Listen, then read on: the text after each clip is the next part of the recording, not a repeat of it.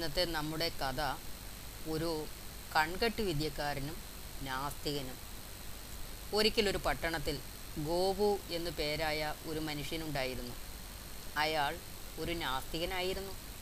അതുകൊണ്ട് അയാൾ ഒരിക്കലും ദേവന്മാരിലോ മതങ്ങളിലോ വിശ്വസിച്ചിരുന്നില്ല. എപ്പോഴും അയാൾ നിരത്തിലൂടെ അലഞ്ഞു നടക്കുകയും അങ്ങനെ സമയം കളയുകയും ചെയ്തു. ഒരു അന്ധവിശ്വാസങ്ങളിലും അയാൾ വിശ്വസിച്ചിരുന്നില്ല. ജനങ്ങൾ അയാളെ നിരീശ്വരവാദി എന്ന് വിളിച്ചു.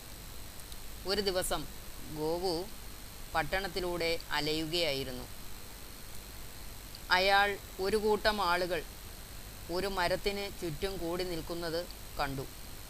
അയാൾ ആ സ്ഥലത്തേക്ക് നടന്നിയെന്ന് ആൾക്കാർക്ക് ചില രസകരമായ കൗശലങ്ങൾ കാട്ടിക്കൊടുക്കുകയായിരുന്നു. അയാൾ ഒരു കൺകെട്ട് വിദ്യക്കാരനായിരുന്നു. അയാൾ കൈകളിൽ ഒന്നിൽ ഒരു ഉരുണ്ട കല്ല് വെച്ചതിന് ശേഷം അത് അടച്ചു പിടിച്ചു. തുടർന്ന് വീക്ഷകർക്ക് കേൾക്കാനാകാത്ത തരത്തിൽ എന്തോ ജൽപ്പനം നടത്തി. പിന്നീട് അയാൾ മുഷ്ടി തുറന്നപ്പോൾ കല്ല് അവിടെ ഉണ്ടായിരുന്നില്ല. അത് അപ്രത്യക്ഷമായി കഴിഞ്ഞു. എന്നാൽ അയാൾ അടുത്ത കൈ തുറന്നപ്പോൾ അത് അവിടെ ഉണ്ടായിരുന്നു. ഇപ്രകാരം ഇതുപോലെയുള്ള പല വിദ്യകളെ കൊണ്ട് അയാൾ ജനങ്ങളെ വിനോദിപ്പിച്ചു അല്ലെങ്കിൽ സന്തോഷിപ്പിച്ചു. ചുറ്റും കൂടി നിന്നിരുന്ന ജനങ്ങൾ കൈകൊട്ടുകയും അയാളെ പ്രോത്സാഹിപ്പിക്കുവാൻ നാണയത്തുട്ടുകൾ എറിഞ്ഞു കൊടുക്കുകയും ചെയ്തു.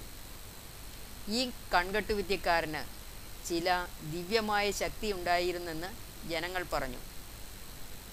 ചിലർ പറഞ്ഞത് അയാളോടൊപ്പം അദൃശ്യനായുള്ള ഒരു കുട്ടിച്ചാത്തന്റെ സഹായം അയാൾക്കുണ്ടെന്നായിരുന്നു. ഈ സംഭാഷണങ്ങളൊന്നും ഗോപുവിന് അത്ര രുചികരമായിരുന്നില്ല. ഈ കൺകെട്ട് വിദ്യകൾ ഒരു ശുദ്ധ തട്ടിപ്പാണെന്ന് അയാൾക്ക് തീർച്ചയായിരുന്നു. കൺകെട്ട് വിദ്യക്കാരന് അന്ന് ധാരാളം പണം ശേഖരിക്കുവാൻ കഴിഞ്ഞു. ആ സ്ഥാനം വളരെ ശുഭകരമായ ഒന്നായിരിക്കുന്നതായി കണ്ട് അവിടെ എന്നും വരുവാൻ അയാൾ ആഗ്രഹിച്ചു. അതനുസരിച്ച് അയാൾ അവിടെ സ്ഥിരമായി വരികയും ആവശ്യത്തിന് പണം സ്വരുക്കൂട്ടിയ ശേഷം വൈകുന്നേരങ്ങളിൽ മടങ്ങിപ്പോവുകയും ചെയ്തു. ഈ വഞ്ചന അവസാനിപ്പിക്കുവാൻ ഗോപു ആഗ്രഹിച്ചു. ഒരു ദിവസം കൺകെട്ട് വിദ്യ നടന്നുകൊണ്ടിരിക്കുമ്പോൾ ഇലക്കൂട്ടത്തിനകത്ത് ഒളിച്ച് ഗോപു ആ മരത്തിന്റെ മുകളിൽ ഉണ്ടായിരുന്നു. അതിന്റെ തുടക്കം തൊട്ടേ അവൻ മാന്ത്രിക വിദ്യ നിരീക്ഷിച്ചു കൊണ്ടിരിക്കുകയായിരുന്നു കൺകെട്ട് വിദ്യക്കാരൻ ഒരു കയ്യിൽ നിന്നും മറ്റേ കൈയിലേക്ക് വളരെ കരുതലോടെയും കാഴ്ചക്കാരുടെ കണ്ണിൽപ്പെടാതെ കല്ലുകൾ മാറ്റുന്നത് അയാൾ കണ്ടു. മുകളിലിരുന്നു കൊണ്ട് ഗോപു വിളിച്ചു പറഞ്ഞു നമ്മളെ കബളിപ്പിക്കുകയാണ്. നമ്മെ വഞ്ചിക്കുവാൻ ഈ കപട നാടകക്കാരൻ എന്താണ് ചെയ്യുന്നതെന്ന് എനിക്ക് കാണുവാൻ കഴിയും. അയാളെ വിശ്വസിക്കരുത്. എല്ലാവരും മുകളിലോട്ട് നോക്കി. ഗോപു അതിന്റെ മുകളിൽ ഇരിക്കുന്നത് കണ്ടു. ഇനങ്ങൾ ജനങ്ങൾ പരസ്പരം നോക്കി. പിന്നെ കൺകെട്ട് വിദ്യക്കാരനെയും ഗോപുവിന്റെ വാക്കുകൾ കേട്ടപ്പോൾ അവർക്ക് അല്പം ശുണ്ടി തോന്നി. അവർ കൺകെട്ട് വിദ്യയെ മറുത്തു പറയുവാൻ തുടങ്ങി. അപ്പോഴും പ്രകോപിതനാകാതെ കൺകെട്ട് വിദ്യക്കാരൻ അവിടെ ഇരിക്കുകയായിരുന്നു. അയാളുടെ കണ്ണുകളിൽ ഇപ്പോഴും ഒരു ശാന്തത നിറഞ്ഞു നിന്നിരുന്നു. ഗോപുവിനെ കാണുന്നതിനു വേണ്ടി അയാൾ തല അല്പം മുകളിലേക്ക് തിരിച്ചു. ഒരല്പസമയം അയാൾ അവനെ തുറച്ചു നോക്കി.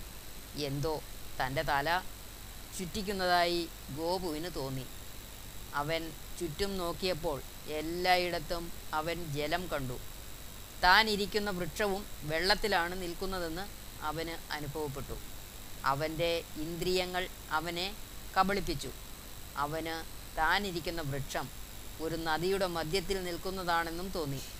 ജലത്തിൽ നിന്ന് മുങ്ങാമെന്ന് വിചാരിച്ചുകൊണ്ട് ആ മരീചികയിലേക്ക് അവൻ എടുത്തു ചാടി. തറയിൽ വീണ് വീണ് അവന്റെ തല കഷ്ണങ്ങളായി പൊട്ടിപ്പോയി. കൺകെട്ട് വിദ്യക്കാരൻ എഴുന്നേറ്റ് അവിടെ നിന്നും നടന്നുപോയി. പിന്നീട് ഒരിക്കലും അയാൾ ആ സ്ഥലത്തേക്ക് വന്നിട്ടേ ഉണ്ടായിരുന്നില്ല.